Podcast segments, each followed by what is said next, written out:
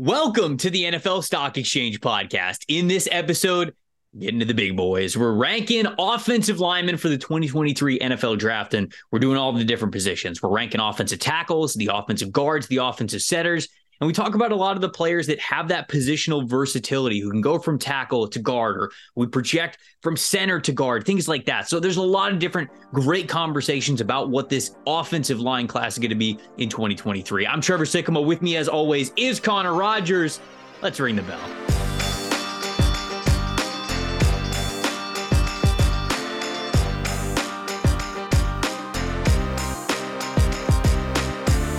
The opening bell of the NFL Stock Exchange podcast. I'm Trevor Sikkema. That is Connor Rogers. God, it feels like forever since I've said really those does. words, and we have been with you guys. I don't know if that's just because draft season, like this point in the calendar, Connor, if like 24 hours in the day feels like 48 hours in a day or whatever it is, because time feels like it's going fast and slow all at the same time. But, buddy, today we're here to talk about the big boys. We're giving you our final rankings. Of course, the word final is in quotations. But our final rankings for offensive tackles, for interior offensive linemen, for the guards, for the centers, we're going to talk to you about all the big boys we think are worth talking about. It's going to be a different number for each one of those categories because some of them there's a little bit more than others, but we're at least going to give you our top fives for each of those position groups. Connor, how are you feeling today, my man?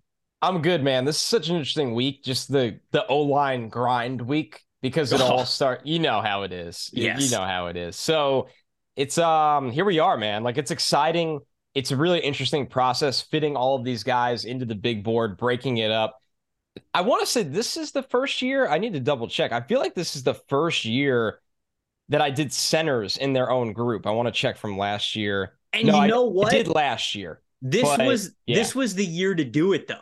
100% that's why like i feel like i had to. Because I I normally do offensive tackles and then just interior offensive line. Yep. Because you, you you know the drill. In the NFL, if you're playing guard, you probably have to moonlight at center sometimes. You might have to fill in there, or vice versa. If you're a center, you might have to you might have to fill in at guard at some point. So oh, yeah. you you kind of have to have those translatable skills to play a lot of both. But there are a ton of what feels like center only or just True like centers. center right like center yeah. by nature guys so yep. I think we'll get into that a little bit. Mine is still broken up into just offensive tackles and interior offensive linemen. So we'll try to keep this as organized as we possibly can. But you're right, man. It was it was fun to see a lot of the different skill sets of a lot of different guys here in this 2023 class.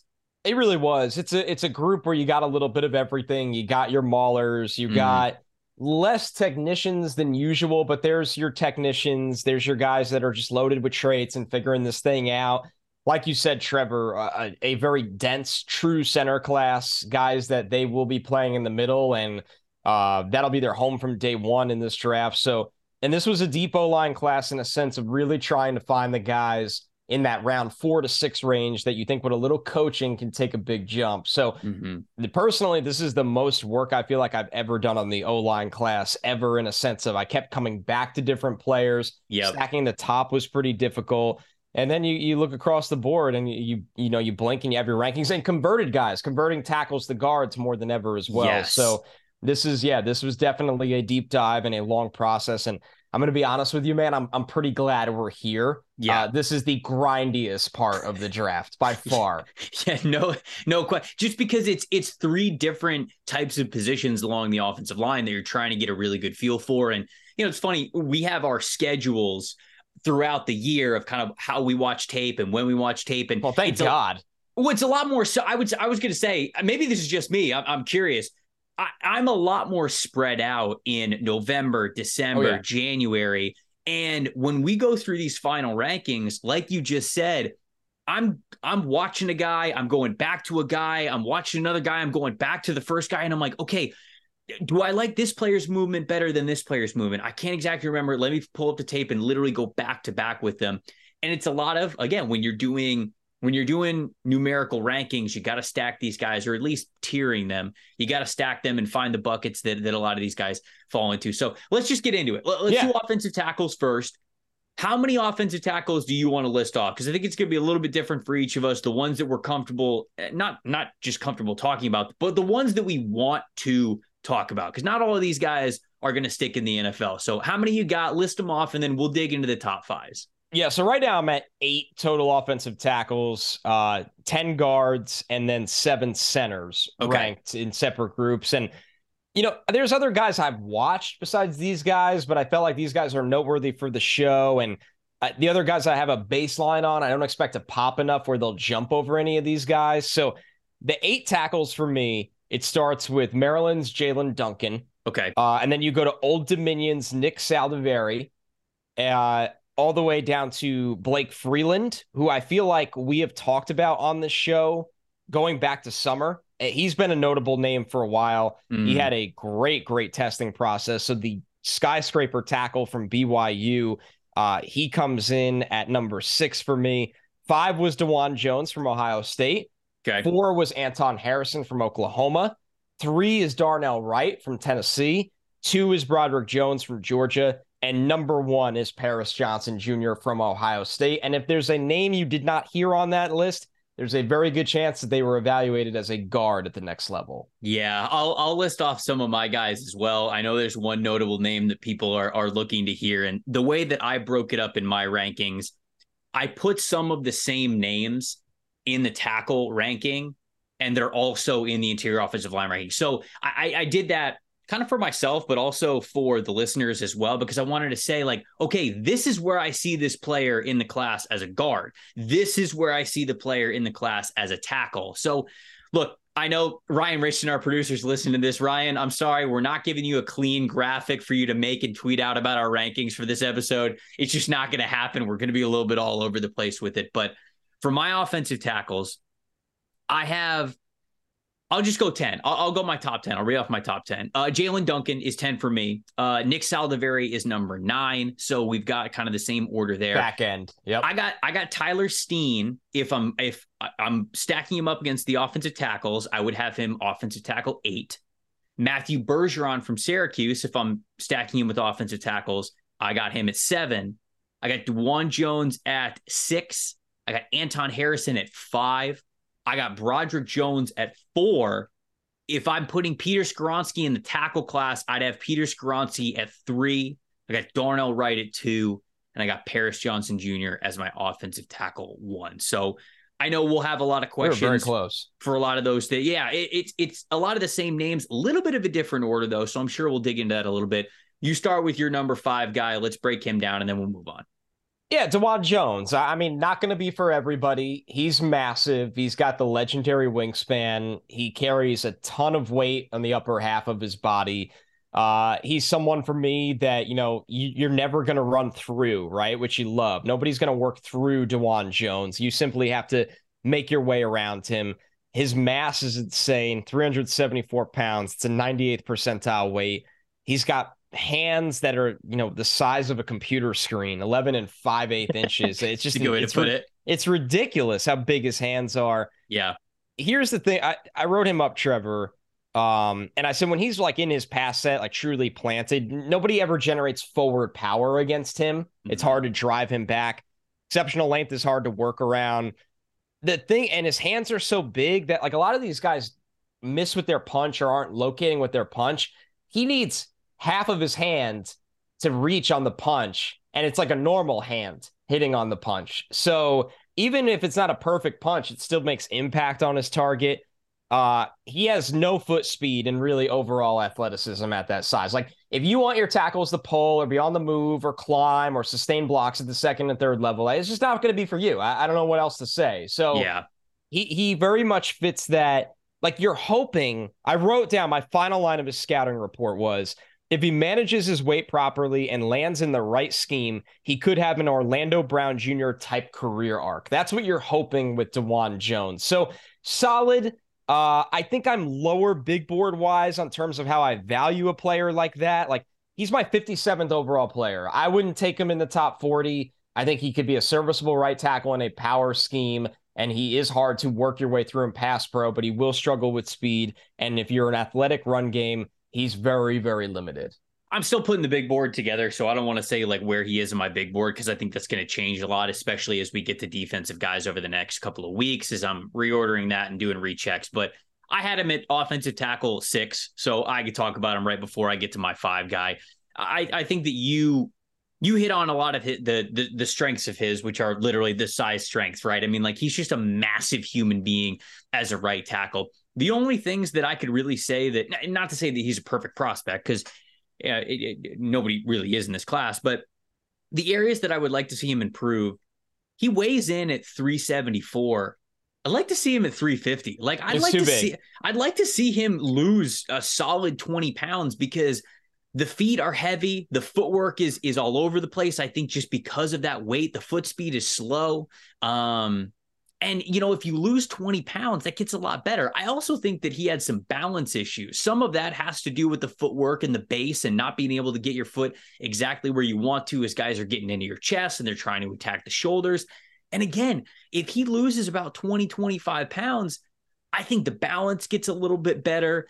I think the foot speed goes up a little bit. And I think you get a better or the best version of what Dawand Jones can be as a really big, long offensive tackle. You don't have to be 374. You don't got to be that big. You shouldn't I, be. You know, and no so I'd, I'd, I'd, cut a little bit of weight. But uh, if, I mean, if you do, then I think you got a really solid right tackle prospect, even if the footwork is going to be slower for him at 350 than it is other players the rest of his game, especially from a power profile, is still one of a starting right tackle in the NFL. So got him at six there. I got Anton Harrison at five. Where did you have Anton Harrison? Four. Okay, but so the reason our rankings are different is because you had three guys in your tackles that I only did guard evals on. They are in guards as well, and we will and, and we will get to that. But Anton Harrison Jr. Uh, is my number five from Oklahoma. A lot of people have heard me talk about him for a long time. I liked him a lot coming out of summer scouting. One of my favorite guys there. It rem- reminded me of Charles Cross from Mississippi State. Oh, I like that. In the fact that you know, normally when you look at offensive linemen, I think the typical thing to do in a scouting report is, ooh, big, strong, knows how to run block, but just needs to work on the pass protection. For Charles Cross, it felt like the opposite. It was, man, this dude had really nimble feet, understood where to throw his hands, understood how to disengage pass rushers that were coming at him, knew how to reset his hands, was just a really polished pass protector going to the next level, which you don't often see. And I feel like that's the case with Anton Harrison as well. Three years of starting experience at Oklahoma. And I think he brings a lot of those same talking points to the table. Love his hand usage. I don't think he's an explosive athlete, but he feels like a natural moving one, even though he's not moving as fast as some other great offensive tackles, first round offensive tackles that we've seen he still looks the part. Like he still looks like he's in control, very smooth mover for a player his size. And so I'm okay with that. I think he does still need to get a little bit stronger, although that was a big concern that we, you and I had of him going into the year. I thought he looked a lot better in that area this past year. Looked a lot better with his anchor. Looked a lot better taking on bull rushes, and I think that that was on probably his scouting report for a lot of teams saying, "Hey, just get into his chest." And he was a lot better. He was a lot more ready for it this year, which is great to see. So you know, I really do think that it is a big five offensive tackles. We've talked so much about Broderick Jones, Paris Johnson Jr., and Peter Skoronski, and for good reason. Those are good players. But I'd throw Darnell Wright, and I I would also throw Anton Harrison in there to give it a quote unquote big five of the offensive tackles that we're talking about that have the potential of the first round. So Harrison's a guy who has the experience. He is very comfortable as a pass rusher right now. And I think the stronger he gets, the older he gets, just the better he's going to be as an offensive lineman. So I like him a lot. Yeah, I echo a lot of the things you said about him. Uh, I have him 54th on my big board. He made so many great strides this year that you love to see. The one thing I wrote down that I really want to see him improve on when you watch the sack and the pressures he gave up, it's almost all inside moves where he fails to keep that lower half working with his hands and his lateral agility is kind of mediocre right now. So if he can improve on that aspect of his game, he'd be very, very hard to beat in pass protection. Uh, straight line speed in the run game is phenomenal. Hard nosed effort.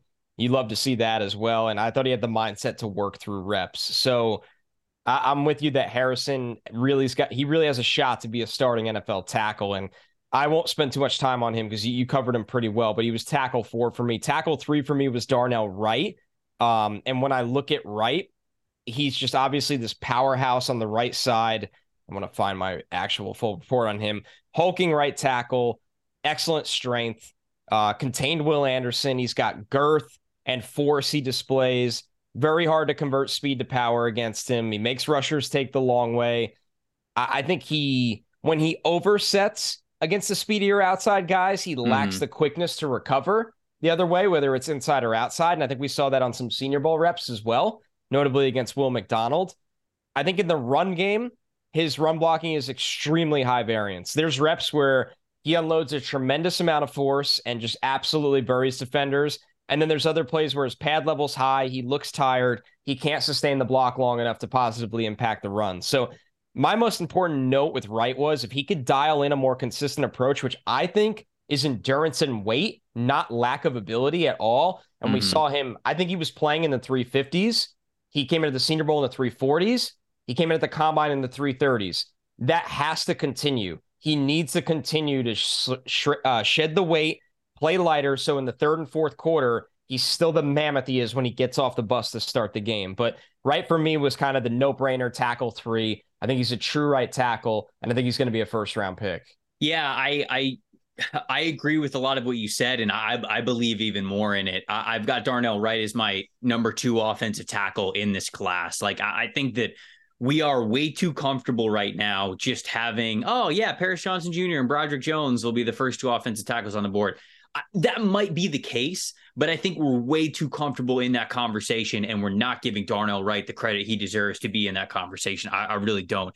I loved going back to watch his film against Will Anderson and then also specifically with BJ Ojulari because yep. with Ojulari, he knew that that BJ was going to attack his outside shoulder and I thought that that's really when you got a great look at just how much ground Darnell Wright can actually cover when he's getting into his vertical steps. You know, whether it's those deep vertical steps or it's those 45 degree, man, he's in his stance and that first foot kicks out, explodes out, covers a ton of ground. And I think that Wright, you you you aren't wrong by starting his summary by saying that he is this hulking, powerful right tackle because he is. But I think too often people go, oh, okay, that means he's probably just you know, like a brute on the right. He's not. I really think this guy moves super well, especially with a little bit of weight off of him. I think that that could be better.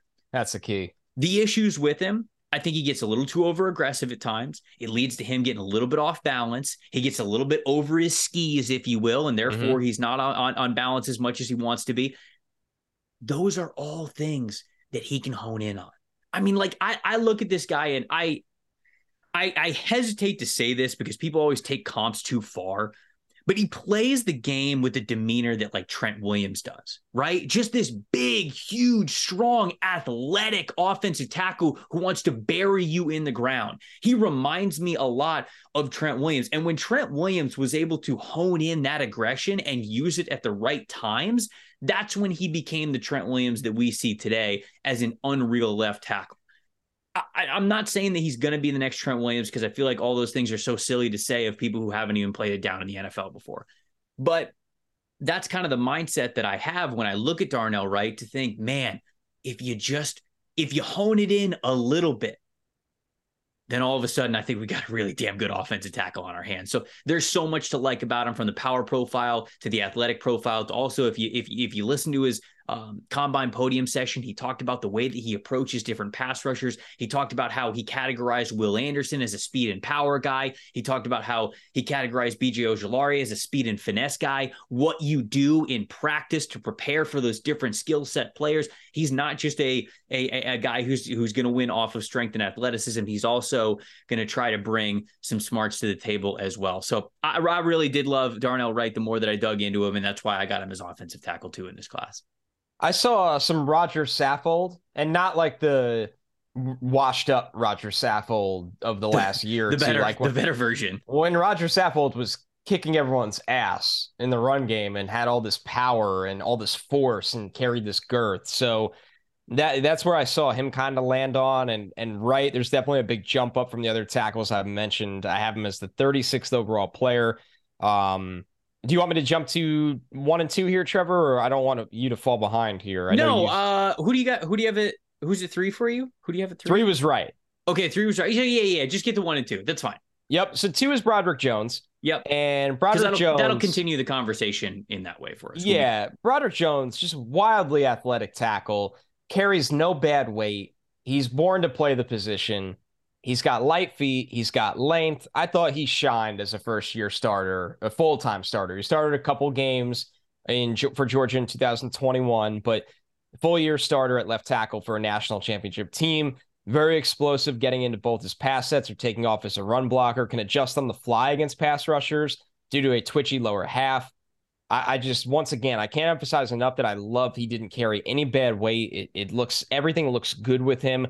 Now, when you get to the technique, I for a while I was like, he needs more anchor strength. And then I realized it's the technique that was impacting his anchor strength because he is a strong guy. Mm-hmm. Sometimes he throws his hands wide and rushers get into his chest and it makes his anchor strength look bad. But if he cleans up those hands and plays a little tighter, mm-hmm. the anchor strength is completely adequate. So, and when he does that, he needs to avoid ducking his head. Uh, the outside speed rush, you, you see some reps against Ojulari. Ojulari takes him wide and he, he kind of is like, oh shit, like I'm losing wide. I'm gonna like duck my head into this last salvageable rep. And it's like, dude, you are Broderick Jones. Like somebody needs to explain to you that you are one of the more gifted naturally tackles uh, that we've had in a couple years. You have almost 35 inch arms. You are very, very uh, light in your lower half. Like you don't need this last like like head ducking tactic. And I think co- if he takes the coaching I wrote he's a true left tackle that should have a long NFL career. He's a scheme proof prospect.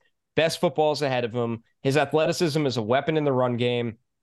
There's so many raw traits in pass protection, and his failures in pass protection are technical hiccups, mm-hmm. not like this guy's just not good enough. Like I never watched Broderick right. Jones and was like, Broderick Jones isn't good enough. I'm like, man, a coach cleans this up. You know, like I said, the wide hands or the ducking of the head, and you keep getting stronger. You're a young guy um, I loved his demeanor. Like there's there's there's something in his hands when he's blocking. It's not just like I'm out here and I'm blocking. It's like no, you're catching these hands and like I'm gonna make you feel this. So I liked Broderick Jones a lot. I was actually after watching I was surprised how little buzz he gets. Like he's the guy that's drafted. Everyone's like, oh, go in the middle of the first round and like you just got to take offensive line and keep getting better there. It's like no, like this guy is really exciting to watch. Like this mm-hmm. dude was a legit recruit for a reason. He went to Georgia, played with some excellent linemen, played against some excellent defensive linemen. And when he got his shot, he looked really, really good. And I think he's going to continue to get a lot better. Yeah, you you highlight him very well. I I have the same positive notes that you do. There's no talent deficiency with this guy. And these are, you know, to to your point, I know you were kind of saying is a little bit of like we're not giving this guy enough credit, but like the way that people talk about Broderick Jones, he is inexperienced. He does have technical um, deficiencies to him right now. There's things that he needs to be more disciplined with, but there's no question that no one's questioning the talent.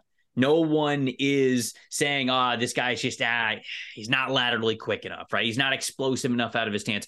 Heck, I even think he gets pretty low, and I love the base, man. I, I, love how wide his feet are. I love how he's able to sink his hips down. He's able to sit down in his stance, like all that stuff. The natural flexibility, the explosiveness, how he plays in space, the natural power that he has up top and in the lower half, like all of that, I think is fantastic for him. The hands definitely need improvement. Like he's getting he like the, the ball was being snapped and his hands are like at his knees. And he's sometimes doing the thing where you know he's keeping he's keeping the hands out a little bit along the offensive line to you know make sure that he's checking in with his with the guard or anybody else who might be coming into his lane. But the the hands are way too low. It takes him way too much time. And i feel like i saw him a lot wind up.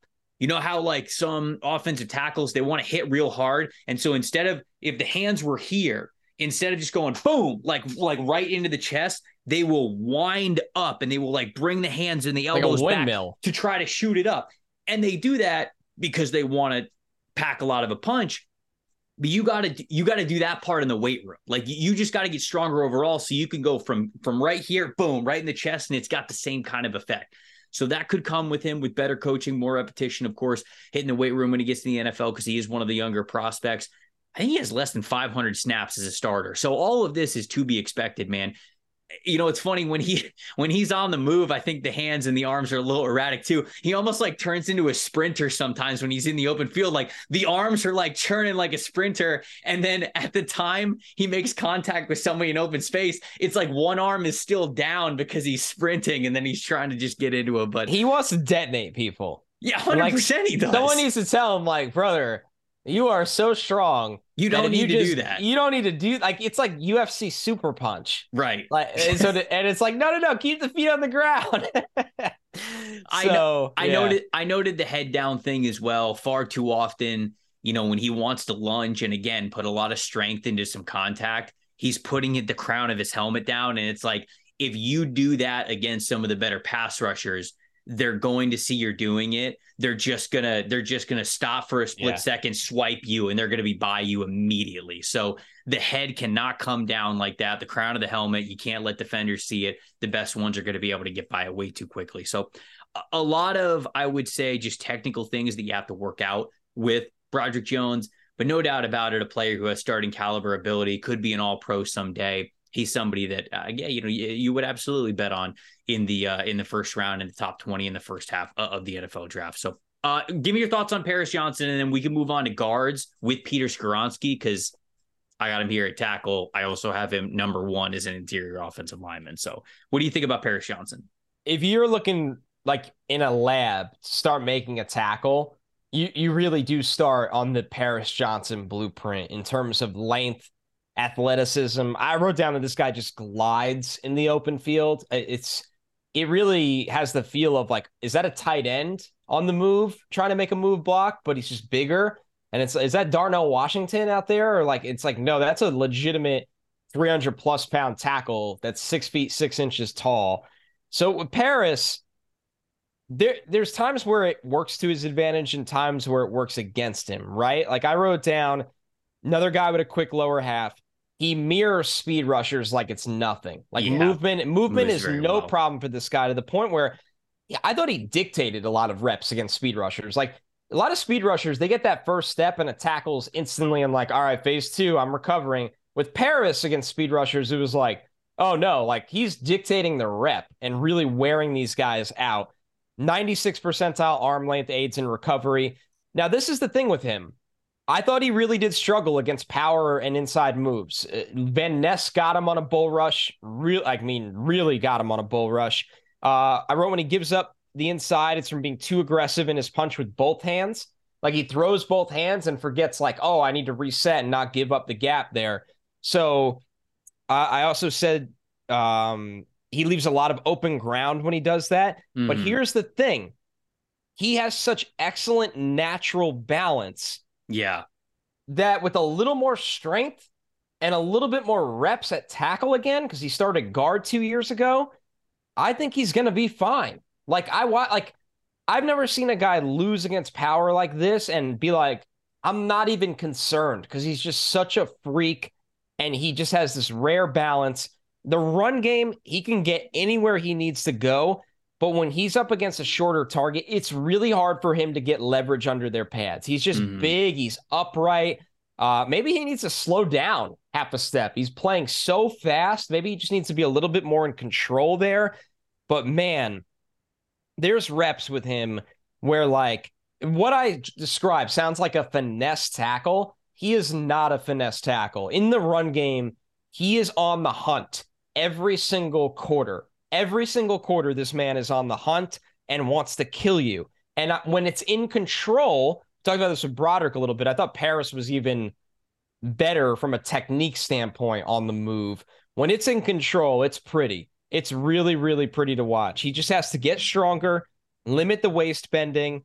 Uh, when he could take on power on an island, because he could already take on any speed on an island, this guy could be a top five tackle in the NFL. He really can. And, and what got this one over, I had them tied, him and Broderick. Let me be honest. I watched Broderick and I was like, damn, he's just as good as Paris Johnson.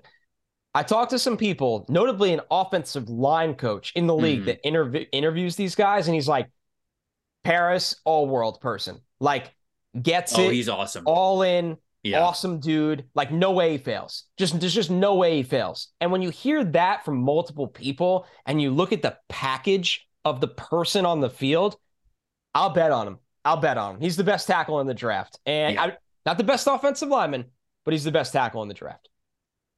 In another life, uh, Paris Johnson Jr. could be a small forward at like a D1 like college, it. right? Because he moves like it. He's six foot six. He's got the he's got the 96th percentile wingspan. I mean, if you cut if you cut like 60, 70 pounds off of this guy and let him be an NBA, like a basketball player, he would move well enough to be a fantastic basketball player because that's what it feels like he brings to the tackle position.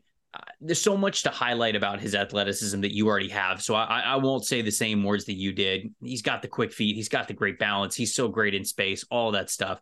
I would say that, you know, when I, I, I did see similar weaknesses to you Van, you know, Van Ness got him a good couple of times, and I actually saw more than just Van Ness get him a good couple of times with power. And I think it's because he has a tendency to shoot his hands uh, outside. And I don't know if that's just because he's got the long arms and it's more natural for him to do that. But sometimes, sometimes when he's getting his hands in there to establish the point of contact, it's almost like he's giving him a hug like it's almost like the hands are coming around and they're latching on to either the triceps, the outside part of the arm, or like right underneath the shoulder pads, but on the outside of it. And I think you would do that because if your arms are long enough to do that, and you can really get up on somebody's like shoulders and arms and shoulder pads, you can basically dictate the fact that they will not be able to do anything other than bull rush you. If you can get that kind of yep. hand position on them, they can't they can't like chop you away. They're not going to be able to swim. You've got control. You're engulfing them. And like that's I think the technique that he goes for. But unfortunately, and this will be a problem in the NFL if he can't fix it, there are going to be players like Lukas Van Ness who go, "Okay, you're giving me your chest for free. Here we're about to go for a ride." Yep. And there's a couple of reps where you watch Paris really get pushed back in the pocket. You go, "Man, he's not small. It's not like he doesn't have anchor ability or sand in the pants, as scouts will say, when it comes to really sitting down and neutralizing bull rushes. But I genuinely think it's because he's taller and because he does not have his hands enough inside to where his chest is too exposed to power rushes. You fix that, you got you're gonna have one of the best offensive tackles in the NFL, I think. So I, th- I, I think so. Everything else is there with him, but I think just the hand I, I i think i know what he's doing with the hand placement but i saw it so much it's like man you are giving up your chest for free and i don't think he i don't think he faced a lot of pass rushers who were strong enough to really make him pay for it maybe that's part of it and in the nfl you're going to get pass rushers every week. They're going to make you pay for it if you leave your chest that exposed. So yeah. we got to get the hands in a little bit, a little bit um, more tight. You know, if uh, anybody out there wants to go watch Joe Thomas for um, NFL Network does a really great breakdown on where he puts his hands. And Joe Thomas will even tell you that sometimes he loves to use his other hand, the outside hand, to latch onto that outside tricep, that outside shoulder area, while the other hand is on the inside in the pec, because it allows you to just have full control over them inside and out that's the kind of handwork that I didn't see as much from from Paris Johnson that I would like to see because it it still protects your chest a little bit while allowing you to say, "Hey, you you're not going to beat me outside. I'm going to control you because I'm going to get the outside of your arm." So, um, that's just a, a, a you know what I've learned about offensive line play from somebody who's never played offensive line before. But I I, yep. I feel like that is that is something that if he masters the ability to keep those long arms, but yet protect his chest a little bit more, you're going to get a damn good offensive lineman. So, Connor, let's move on to guards. Unless, is there somebody else that you wanted to talk about really at tackles? Not really. I mean, I think we'll get into those kind of players after they're drafted when we do team reviews. Like, it's fair. Yeah. Like, sure, I could sit here and talk about like Salivary or Jaelyn Duncan, but like I, I think this guard class deserves the runway of the time. Like I, okay. I really like this guard group. Let me say that. So where we start with guard? All right, you want me to just read the rankings? Yeah, yeah, sure. That'll be okay. that'll be good, and then I'll read okay. mine. So my top ten guards: John mm-hmm. Gaines from UCLA at ten. Oh, I didn't Emil, watch him. Emil Ekiyor um, from Alabama at nine. Chandler Zavala from NC State at eight. Non-combine invite Zavala. I know. Uh, yeah, very odd choice. Uh, seven, Cody Mauch from North Dakota State. Okay. Six, Anthony Bradford from LSU. Five, a guy you had on the tackle list, Tyler Steen from Alabama. I think he's mm-hmm. going to make a great guard. Yep. One of my favorites in this draft at number four, Matthew Bergeron from Syracuse. I think this dude is going to absolutely demolish lives when he bumps into the inside. Steve Avila uh, at number three. This was like dealer's choice because he started at center and guard. I was like, yeah, he's probably guard. And then O'Cyrus Torrence at two from your Florida Gators. Mm-hmm. And number one, the best offensive lineman in the draft is Peter Skoronski. Oh yeah, so you just have you have guards and centers. I was like, where is John Michael Schmitz? And oh no, I, I, I have I could I could do. Wait, you're you did them together, so I should probably read centers, right? Yeah, yeah. Just read centers. You I'll be quick on this one. Okay, so I did seven centers here. Jarrett Patterson from Notre Dame. Okay. Six Juice Scruggs from Penn State. Okay. Five Ricky Stromberg from Arkansas. This is where these next four are like I think they're starters, honestly. Uh, Olu Oluwatimi from Michigan. Mm-hmm. Three, Joe Tippmann, who's gotten a lot of hype that I not there yet, but definitely a solid prospect. Luke Wypler from Ohio State, and John Michael Schmitz, the number one center in the draft and in a tier of his own. So I well, I, I want to dig into that, and I'll give you dealer's choice on where you want to go with it. But um, for my interior offensive lineman, it's a mix of centers, I guess some tackles as well as guards. I get Jarrett Pat. I'll just start at 12. I get Jarrett Patterson at 12. I got Andrew Voorhees at 11. Uh, I got Luke Wypler at 10. Cody Mauch at nine. We can talk a little bit about Cody Mauch because I'm not nearly as high on him as other people. Clearly, neither was I. Had him at seven in guards. Yeah, yeah. I I think a lot of people like Cody Mauch. I just here's a question, and I there's a lot to like about Cody Mauch's game. This is going to be like the Kill Cody Mauch podcast. If he had his two front teeth and a normal haircut, would he be a projected top 50 pick? No. I, I asked the hard stuff. Here's here's here's the thing too. I think his best position in the NFL is center. And he I agree, but I, I completely agree. But he didn't play center, right? No, he's At all. he's a three-year starter at tackle. Right. And, and he did not, not, take center reps at the Senior Bowl. He took guard reps. No, he took center reps. Some, oh, he did. Some, some. Yeah, they they had him. Oh, I saw him at, when I watched him. I saw him at guard. At day one, they had him, or I think day two actually, they had okay. him taking center snaps a little bit. But okay, when you look at when you look at Cody Mauch, he's a former walk-on tight end who had to put on sixty pounds to play on the offensive line. Okay, he played left tackle for North Dakota State against competition level that is not anywhere near comparable to the NFL. See, when you watch his North Dakota State tape at left tackle, it doesn't really tell you anything about what he's going to be there because I, I don't think the measurables are there for him to play tackle at the NFL level. So he's not. He's think, not a tackle. He's not. I'll right, say it with I, my I don't chest. think he is. I don't. I, I, don't. I don't. I don't think he is. I also don't think he's a guard. I don't think okay. he's big enough. I don't think he's dense enough.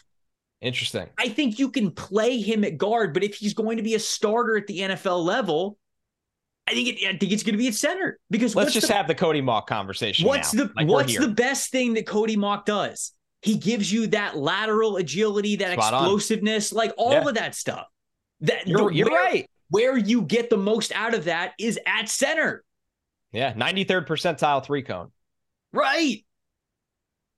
I don't really care how much you're moving as a guard if you're well, getting blown up. So let's say this, because people listening are probably like floored right now, because all they've heard is love for him for months, and we I both like, like him. him. We both like him.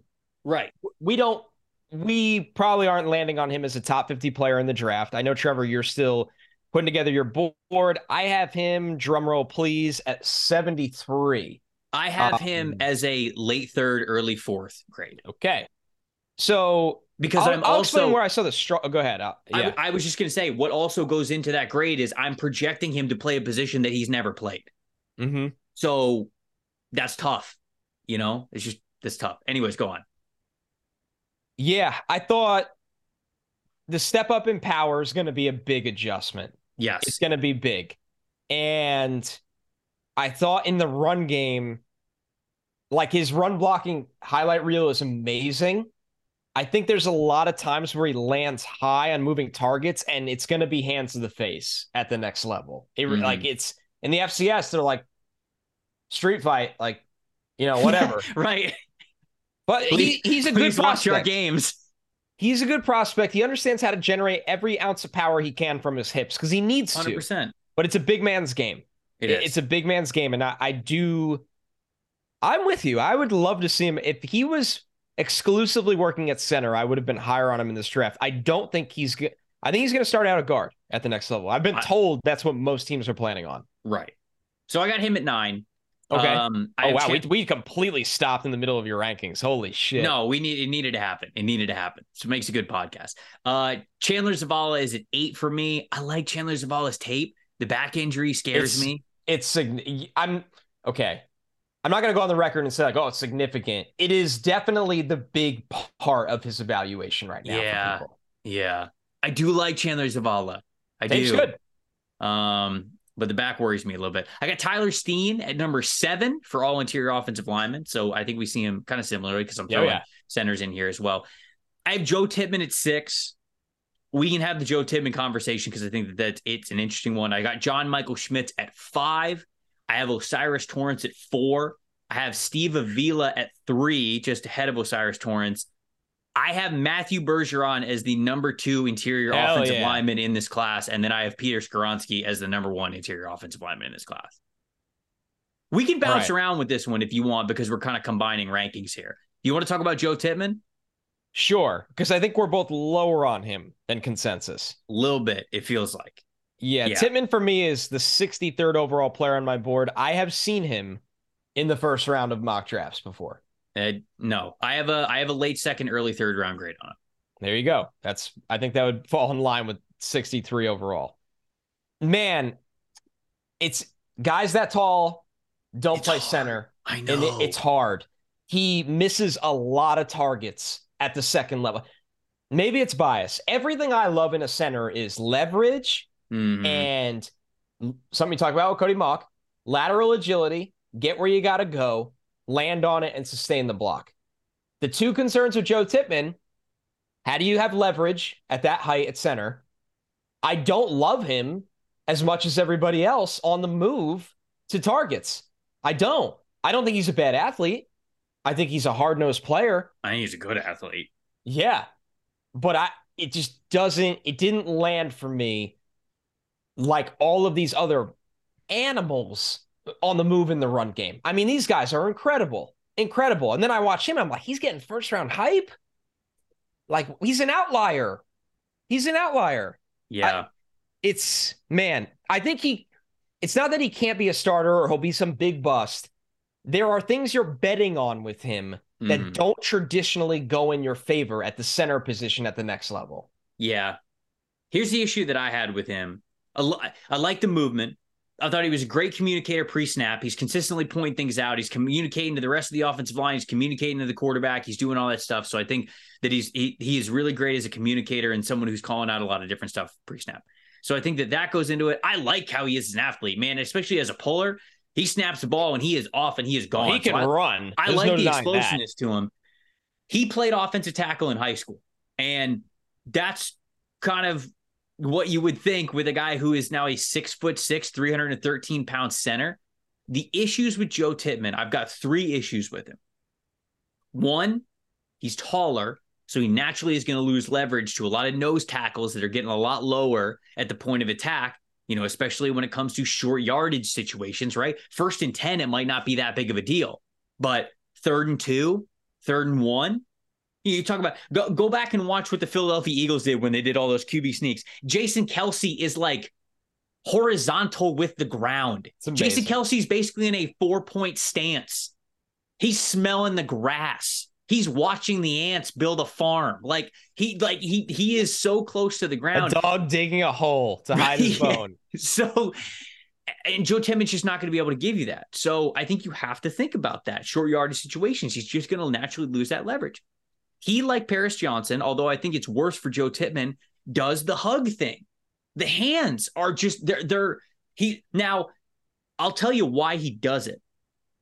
He does it because at the snap, he does a really great job of extending his arms. So he gets the most out of it. Now, w- when he snaps the football, he tries to look big. So he tries to fill both A gaps right next to him on the left and right by keeping his arms up. So anybody that's coming in to those areas he's going to have a limb for. He's going to have an arm for, and he's going to meet those guys at the gap whenever they're rushing in. And then he's going to be able to, you know, hopefully be able to redirect them and just get in there, smoothly make contact and push him past the pocket. So that's what he's doing. But the problem is, is that because he naturally has his arms out like that, because that's his plan, when guys get into his chest, he he does. He like hugs them. He he does the thing where the arms are way out, so the hand placement's not where it needs to be. So not only is he coming out high and giving up leverage, he's exposing his chest and he's giving up leverage, which is not good. And then the final thing, he's had two labrum surgeries.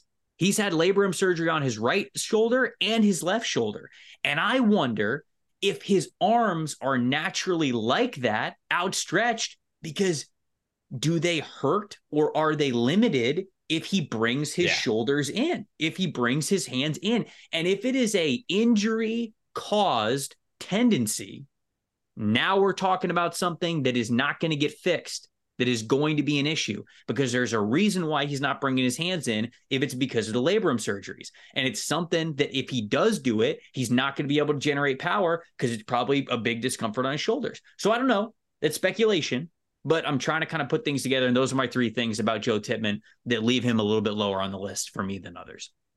It's educated speculation, is what it is. So, mm. okay, so we had the Tippmann conversation, we had the Mauch conversation. Let's take it in a positive direction. I really liked Tyler Steen. Me too. I'm going to be honest.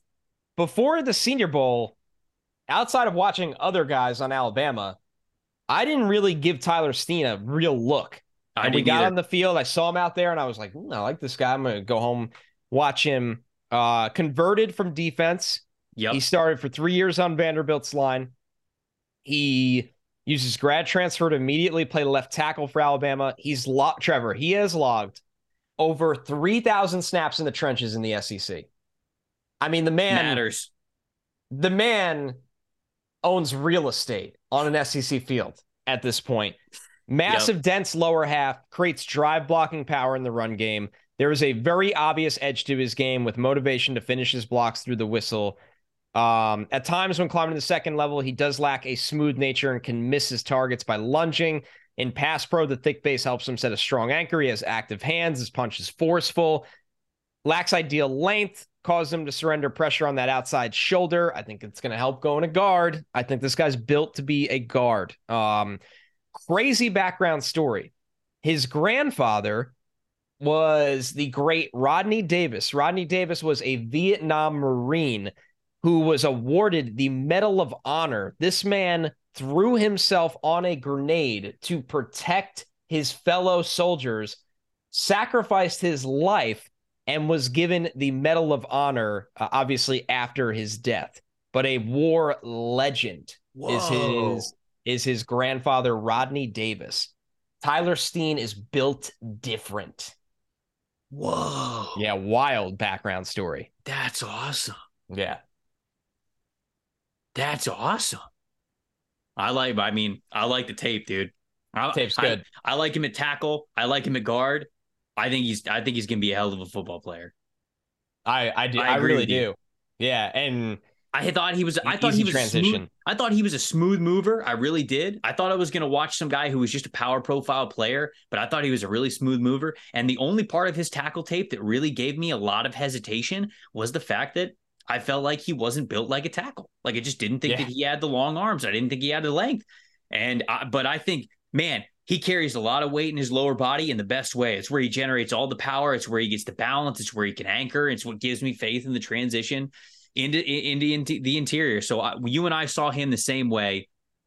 We've got to touch on Matthew Bergeron. Well, I was just going to say I want to hear you on Bergeron because you're definitely one of the uh you're the you're very very high on him compared to consensus. Obviously, I love him, but I really want to hear your thoughts on Bergeron. Dude, I liked Bergeron a lot at tackle, but again, it was just the same thing with Tyler Steen.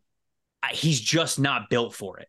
He doesn't. He, so the biggest issues with Bergeron is the arm length is sub 35, 35th percentile. It's like 33rd percentile.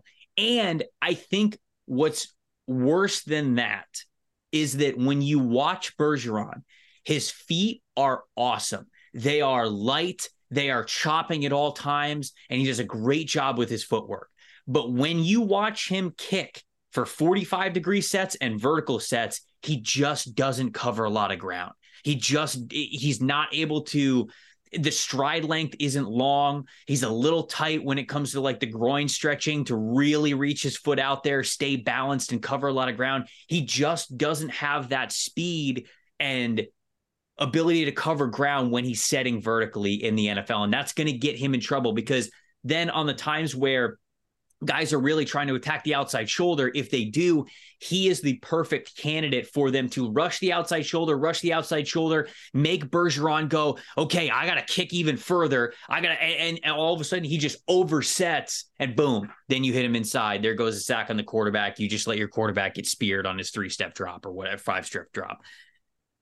Instead, you take a player who's got great movement skills, great hand usage, really consistent punches, footwork that's fantastic. I mean, th- when when this guy's run blocking, he will get leverage on you. Those hands will go up and inside, and then you can see it. The feet never stop moving. He just starts churning the feet on you, and and if you had any, ch- if you thought you had any chance to put your foot in the ground and push back against him, he doesn't even give you that opportunity because his feet are going at all times, and he's leaving you off balance. He's finishing the blocks love how love his technique for run blocking and displacing people, getting them off balance, finishing them. And then when it comes to pass protection, love the hands, love how he can reset. I think he's so smart in pass protection. He just doesn't have the length to cover the ground or to cover um, long arm moves when it comes to NFL guys. So this is a really damn good offensive lineman one of those naturals, if you will, a guy who I talk about similarly to Peter Skoronski, although Skoronski has better movement skills than than uh, than Bergeron does. He can get a little bit further in his kick steps. So so Skoronski is the better version of this kind of player. But man, I Bergeron's an easy second round pick. Easy second round pick. Wouldn't think twice about it. Offensive guard so slash offensive tackle versatility. I thought about giving him a late first round, early second round grade. I've got him as a second grade, second round grade right now, but huge fan of his, man. Yeah, I mean, Quebec native. Um, he's got he's like hockey enforcer level tough. He really, really is. I mean, this dude is just a total ass kicker in the run game. He is built to be a guard. And I think he's a day one starter at guard wherever he goes. So there's depth and value to this interior class. There really, really is. I'm trying to think where else. I mean, we probably can't close the pod without talking about Skoronski, even though people have heard so much about him. Draft him and thrive. I, right? Like it's this one is this one was so easy. Uh, like I was almost annoyed with how easy it was. He's an he's an all pro guard and he's a he's a he's a tackle for you when you need him to. He's Alijah Vera Tucker. That's right? what I wrote down. He's AVT. Yeah. He's he's Alijah Vera Tucker. That's the that's yeah. the kind of player that we're talking about here. Again, the arm length and not as much for Bergeron. Like he Skoronski could cover some ground in his kick step. Like this I thought so too. This dude's good with it. It's it's simply the arm length that's gonna get him in trouble. But as an interior player, I mean, he'd be an absolute monster. So you see him the same way then? Yeah, my last line on him was when your floor is a high end interior player and your ceiling is a franchise tackle, it's easy to land as a top five to 10 player in the draft. Yep. Like he's going to be, in my opinion, an all pro guard. Uh, he could definitely survive at tackle. He might even be able to thrive at tackle with limitations. So that one was easy. I'll tell you what, like looking on the back end, like Anthony Bradford's a guy I watched and I was surprised. Uh, he's got some pass pro issues, but when you wipe away the games he had to play tackle for LSU, it looks a lot better, honestly. Like he's just not a tackle. The guy's massive, number one. It's like easily carrying 335 out there on the field. He's a throwback mauler in the run game. I, he was able to block Will Anderson down the field on, on a run play I saw. Like this dude, I wrote down a tractor trailer with immense mass and straight line power. Bradford won't be for everyone. His build yeah. limits his mobility and balance, but his ability to relocate defenders to a different county can change an entire unit's run game. And here's the kicker with him like, he's big and he's a little clunky in pass pro. But in terms of the testing and the run game, this guy gets out of the gate. Like his 10 yard split at 332 is in the 84th percentile. So Bradford's fascinating to me. Like he's the guy I look at and go, man, if I had an O line coach that's like a true wizard mm-hmm. and is like, I only I not only know how to help him in pass pro, but I know how to coach him in pass pro.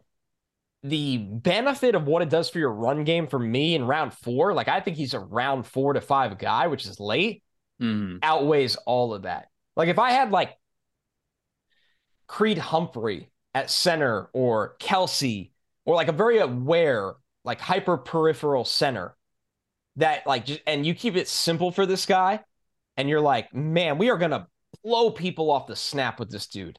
So he's intri- he's one of the random intriguing ones that I haven't really seen get any publicity yet. Uh, I just wanted to mention. So you have, did you have O'Cyrus above Avila? But was I it do? I have O'Cyrus right behind Skoronski at number two. Okay, and then do you have Steve Avila at three? Avila at three, Bergeron at four. But okay. man, they were tiered like very like close. Avila 39th overall, uh Bergeron low 40s. So they're like they're together, and O'Cyrus 31.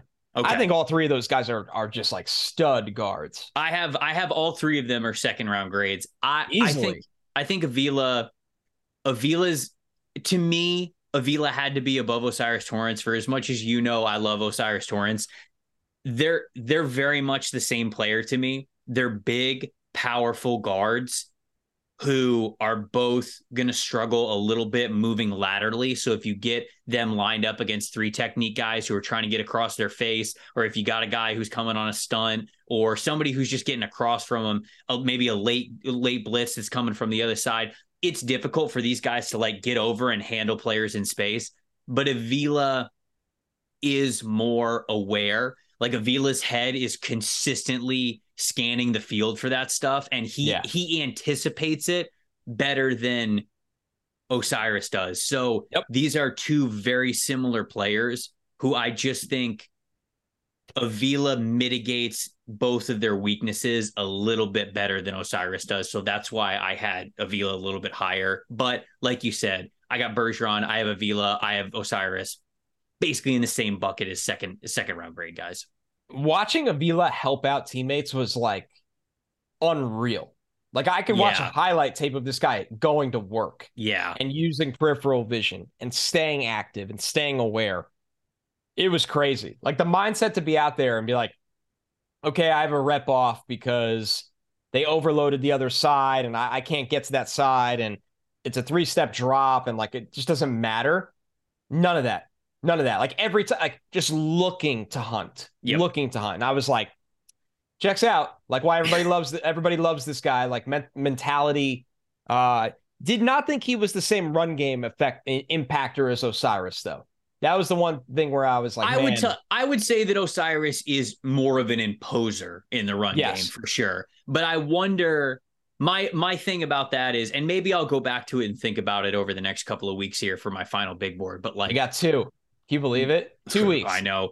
Where when do you get diminishing returns? Like yeah, when I get it. You know what I'm saying? Like when do you go yeah. like, okay, O'Cyrus is better at it, but how much does that matter compared to him being a little bit better with anticipation with making up for lateral weaknesses? I don't know. Well, hey, we threw a lot at you guys on this podcast. We were a little all over the place, but we wanted to get to as many offensive linemen as we possibly could because it's big boy day we know that you guys got takes as well. You guys have watched these players. You guys have heard about these players. We want to hear from you now. Let us know what you think about the tackle class, the interior offensive line class, some of the centers in the class, everybody. And you can talk about them however you want. You can give your takes on our takes. We always love hearing that and like to go back and forth with you guys. Best way to get in on the conversation right here in the YouTube comments. If you're listening on audio only, youtube.com backslash at NFL Stock Exchange. That's where the channel is. You guys have been loading up the comments for every single episode. We'd love you for it. We've read so many different draft takes on mock drafts and rankings. It's so much fun. It's what makes April one of the most fun months of the year because a lot of these, a lot of you guys have gotten around to watching tape and ranking these prospects.